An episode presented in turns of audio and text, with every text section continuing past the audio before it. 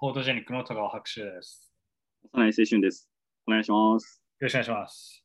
えー久々のフォートアーテインメントということですね。はい。ついにね、見まして、アカデミー賞ノミネート、えーうんカンヌでパルムドールをね、そうですね。取得、まあ、受賞した本樹の監督、パラサイト、半地下の家族。はいはいはいはい。まあ、ちょっとね、見たのはもう、あの、1、2週間前なんですけど、うん。いやー、納得ですね。を受賞したり、まあ、ノミネートされるぐらいの価値がある。あると思う。めちゃめちゃ面白かった。あのーまあちょっとね、ざっくりあらすじを、あらすじがあれを、えーと、あ、さっきのあの、受賞の補足で言うと、うんパルムドールをまあ受賞しました。カンヌ第72回カンヌ国際映画祭で、韓国映画初となるパルムドール受賞し、うん。また第92回アカデミー賞では作品作品賞を含む6部門にノミネートされ、えー作品賞、監督賞、脚本賞、国際長編映画賞の最多4部門を受賞したということで、おー、結構すごいですね。すごい。これ、まあ、あらすじなんですけど、まあ、半地下の家族ということで、まあ、家族の物語なんですけど、えまあ、全員失業中なんですね。で、日の光も電波も弱い半地下住宅で暮らす貧しいキム一家。で、大学受験に失敗続けている長男ギウは、ある理由からエリート大学生の友達に家庭教師の仕事を紹介されます。身分を偽り、訪れた先が IT 企業を経営するパク社長一家が暮らす高台の大豪邸。思いもよらぬ高級の就職先を見つけたギウは、続けて美術家庭教師として妹ギジョンを紹介する。徐々にパラサイトしていくキム一家。しかし、彼らがたどり着く先には、誰にも想像し得ない衝撃の光景が待ち構えている。ツイストを効かせながら猛烈に加速していく100%予測不能な展開。喜怒哀楽、すべての感情が揺さぶられる唯一無二の最高傑作が誕生したと書いております。なんか読み上げてんじゃん、も バレましたね。う。はい。でも、最後さ、ツイストを聞かせながらとか言わないじゃんって。幼いくそんな。ツイストを聞かせながらがよくわからんもん、これ。ひねりがあるってことで。いいんだけどね。ちょっとね、学んで、あの、ちょっとパラサイトについてちょっと語りたいと思うんで。そうですね。まあまあ、その、今ね、あらすじを言ってくれたその通り。うん。はいはい。まあ、なんか主人公、まあ男の子で、まあ若いんでね、まあ、まあ大学生ぐらいで、まあ22とかそんぐらいだったね、確かね。まあ一家4人。まあ、大学にうん失敗し続けてるっていうから、そんぐらいだと。まあそうね、あの向こうは兵役もあるんでね。その分、ああ、なるほど、なるあの年齢は、まあ多分日本の大学生っていうよりは、まあもうちょい年齢はいってるんだけど、一家4人をいろんな策謀を巡らせて、金持ちの各一家にこうどんどんこう引き入れていくんでね。まあ、こあのこれネタバレとか全然、あのする番組なんで言うんだけど、長男がまず、まあ、あの家庭教師として、まあ、娘の家庭教師として入り込むんで、ほど。ああえ、大豪邸に、まあ、だから IT 企業の社長の一家の娘さんに家庭教師でまず入る。あそうそうそうそれがそのなんか友達のなんか代理みたいな感じでうん。入り込むんだよね。で、次にその一家の、まあなんかね、息子がいるんだよね。ち結構小さい子供の。うん。なんかね、ちょっとね、息子はね、結構精神不安定というか、まあ、結構やんちゃな感じね。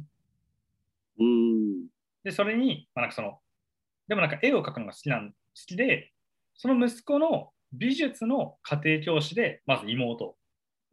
引き入れて、で、次に、あ、次取っちゃったな。次確か、えっとね、その社長の車の運転手みたいなやつがいるんよ。若い。なんかそいつをちょっといろんな手で使って、あのー追い出して、父親を代わりのね、代理の運転手として引き入れるんです、次。で、その家にめちゃめちゃ長く住んでる、まあ、家政婦みたいなやつがいるんだね。その家政婦を、なんかね、結核の誤診みたいな感じにして、追い出す。結構ね、そのね、あの追い出し方みたいなのも、まあ、手が込んでるというか、うん。あーまあ、なよくバレねえなと思うけど、まあ結構ね、まあ、割とずさんなんだけど、まあなんか、まあでも、それでまあ追い出して、で、その家政婦の代わりとして、まあ、自分のね、母親を今度は引き入れるんだよね。で、まあそういうふうなことをして、その金持ちのい家にどんどんね、自分の家、まあ、自分の家族をこう引き入れていくんだけど、この物語というか、この映画全体を通して、えっとね、地上、半地下、地下っていうふうに分かれてるんだよね。うん。まあもちろんその地上っていうのがやっぱりその一番、なんていうのかな、贅沢というか、うん。いい暮らしをしてる部分。で、半地下っていうのはまだ中間。で、さらにその地下があるんだよね。で、地下っていうのが、すごい、まあ、これが多分結構な衝撃なんだけど、その、まあ、もともといた家政婦うん。が、その家にある、そのパク一家、パク社長一家は知らない、なんかね、地下壕みたいなやつがあるんだよね。パニックルームみたいなうんと。ころがあって、そこに旦那を飼ってるんだよね。うん。それが多分結構な衝撃の感じなんだよ。はいはい。多分それがなんかその驚きポイントみたいな感じで。うん。で、まあその映画の内容そのものにはあまり大きくは触れないんだけど、はいはい。まあやっぱテーマになってるのはやっぱりその、なんだよな、まあ経済格差みたいな部分がやっぱりそのテーマとして大きいんだよね。まあ、主人公のキム一家は、あ、こんな家に住めたらな、みたいなはい感じなのずっと。だから、んなんていうか結構、その、まあ、嫉妬というか、妬みみたいなものも、まあ、やっぱりその内心はね、その表には絶対出さないけど、いい仕事を、まあ、もらえてるわけだし、うん。そうなんだけど、憧れというか、憧れだったり、そのまあ嫉妬みたいなものも、まあ、結構その、伺えるんでね。うん。で、一番こう見てた中ですごい、あ、ここ、すげえなって思うのが、えっと最後、本当に映画の本当に最終盤で、えっと社長一家の息子の誕生日会をするっていうふうになったんだよね。はいはい。それがなんかその、まあ、豪邸の庭で、まあ、なんかこうパーティーみたいな感じをことをするんだけど、なんかそこでまあ、あの端的に言うと、いろいろ人が死ぬんだよね。うん。地下に囲まれてた先代の家政婦の夫、うん。まあ、逆恨みに近い形でいろいろ殺して回っちゃうんだけど結構ね、その狂気じみた役もね、ううまいというか、かなりその狂気を感じさせる演技。まあその主人公の父親が、まあ、主人公の父親がその運転手なんでね、その社長の、社長専属の運転手なんだけど、社長がなんかこう、あいつの匂いが気になるんだよねみたいな風に言うんだよね。ところどころで。で、その匂いっていうのが、なんかその半地下の匂いだっていう風にこう自分たちで言ってるんだよね。うん。なんかあんまり清潔じゃない、まあ、要するにその清潔じゃないような匂い。カビ臭いのかわかんないけど。うん。その本当に最終盤で、まあ、そのパク社長は、その、まあ、最初はね、殺されなかったんだ。殺されずに、自分たちの子供とかを避難させようとしたときに、その、車の鍵をよこせっていうふうに、その、お父さんに言うんだよね。主人公に。はいその時に、まあ、お父さん、こう、なんかちょっと狼狽しちゃってて、まあ、目の前で人が、娘が刺されてる。妹ね。主人公の妹が刺されちゃってるから、なんだけど、鍵を取るときに、あの、半地下、あ、地下にいた男の下から取る、とその車の鍵を取る、取ろうとするんだけど、その時に、あの、社長が、こう、まあ、臭いから、鼻をこう、つまみながら、その死体をどけて、その鍵を拾うんだよね。で、その時に主人公のお父さんのなんか持ってたこの鬱屈とした社長に対する思いがこう殺意に変わる瞬間があるんでね。俺はそのシーンがね、めちゃめちゃ良かったね。うん。きっかけは多分あれはあそこでその社長が自分の子供とかを助けるために匂いとかを気にせずただただ鍵を拾ってるだけだったら多分あれは殺意に変わってないと思うんだよね。うん。なんだけど、やっぱりそこにある、なんかその明確な格差の象徴っていうのが、半地下の匂いって自分たちが言ってたような、なんか匂いでまあ表されてるみたいなのがね、かなりまああの印象にあの残ったかなと思う。まあ、俺はね、あの人は知らんけども。なんでしょうね。その、匂いの差別みたいなものが身近なところであるとすれば、大学生とかはそうだけど、あの、まあ、夜のバイトとかあるじゃん。はいはいはい。そういう人たちって結構なんか香水が強めだったりする。まあそうだね。で、なんだろうな。鼻があんまり良くない人も香水強くなるし。うんうん。構成が強い人イコール、なんか夜のバイトをしてるみたいな偏見を持たれがちだなっていうのが、ああ、そう？うん、今のでなんとなく思い浮かんだああ。身近な例としては。まあ確かにね、だからその、なんか匂いって結構、その人の、まあ、身分というか、その社会的な地位みたいなものを意外と象徴するんだなって思うよね。まあそうだね。なんか本人が楽しみたい、プラスアルファでなんかこう自分の存在を示すためにつけてるなって感じがする。あれはうんうんうん。結構そのパラサイトの中でも、まあ、匂いとかって取り上げられてるというか、まあ、象徴的に扱われてるかなって思う。うーん。そのキあキム一家、パク社長の家にまあ出入りしてるわけじゃん。のその時にそのなんか息子が、あのあそのパク社長の息子が、なんかみんな同じ匂いがするみたいなことを言うんだよね。でそこがだから若干こうみんなヒヤッとするんだよね。やばい、バレたかもみたいな。なんだけど、でもまあ気づかないから、そのお父さんとこうパク社長の夫妻は気づかなくて、もう早く上に上がりなさいみたいな言うんだけど、あと、まあ、なんかもう一個なんかちょっとこう気になるというか、あの思うところは、なんかね、主人公の男の子が、まあ、親友というか、まあ大学のその友達、まあ、親友から、まあ、仕事を紹介してもらうんだけど、まあ、それと同時に石をもらうんだよね。石？なんかでかいね、置物みたいな石おう。なんかまあ飾飾りというか、あのうん家の中に飾る石なんだけど、なんかそれをなんかずっとこう大事に持ってるんだよね。うん。ずっとも大事に持ってて、へばりつ、その石がなんかこう重しになってるんだよ。あの石っていうのが、やっぱりその結局、主人公の両両親みたいな感じ？うーん。それに重さを感じるときって、まあ、その石がへばりつくんだよねみたいな話をするんだよ、途中で。ほう。その時はだからやっぱりその両親の呵責を感じてしまうみたいな多分シーンだと思うんだよね。うーん。で、まあ、ちょっと皮肉なのは、その石によって主人公が殴られるっていう あの、なんかその半あ地下にいる先代家政婦の夫に脱出するというか、地下をから逃れるときに、その石で頭殴られてるっていう。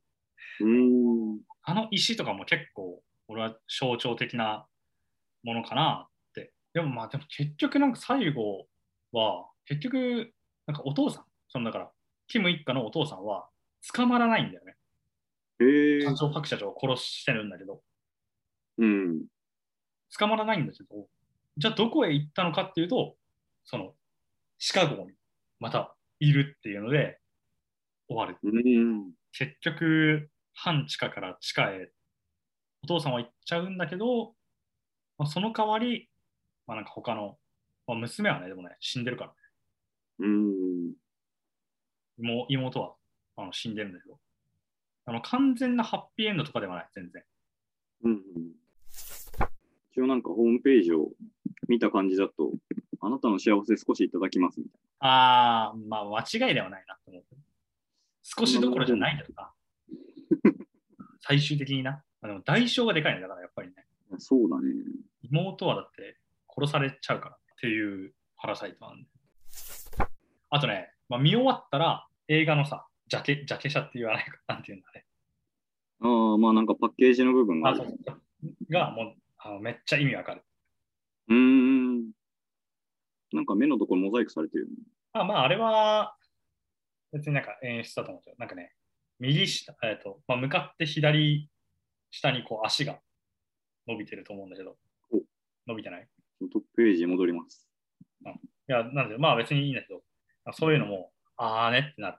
うーん。まあ、っていう、あの映画ね。あうん、と途中で出てきた、これ俺、あのパラサイト見てた時って、結構なんかその夜中だったんだけど、夜中とかもあるから、うん明け方ぐらいになんか暇で見せて、なんかパラサイトの中に出てくるジャージャーラーメンっていうのがあるんだけど、うんめっちゃうまそうで、どうしても食いたくなって、うんあのコンビニにカップ麺買いに行ったから。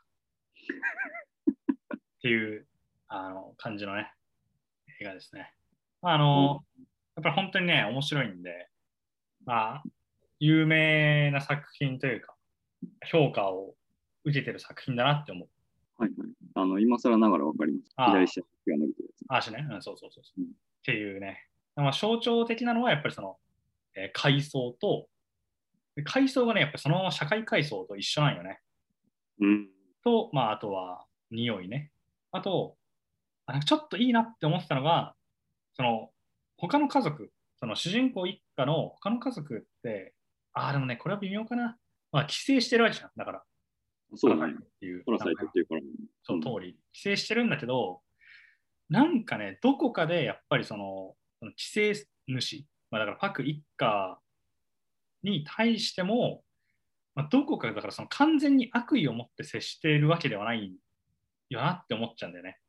そのこいつから完全にその搾取したり吸い尽くしてやろうみたいな感じじゃないように思うんだよね、俺は。うーん。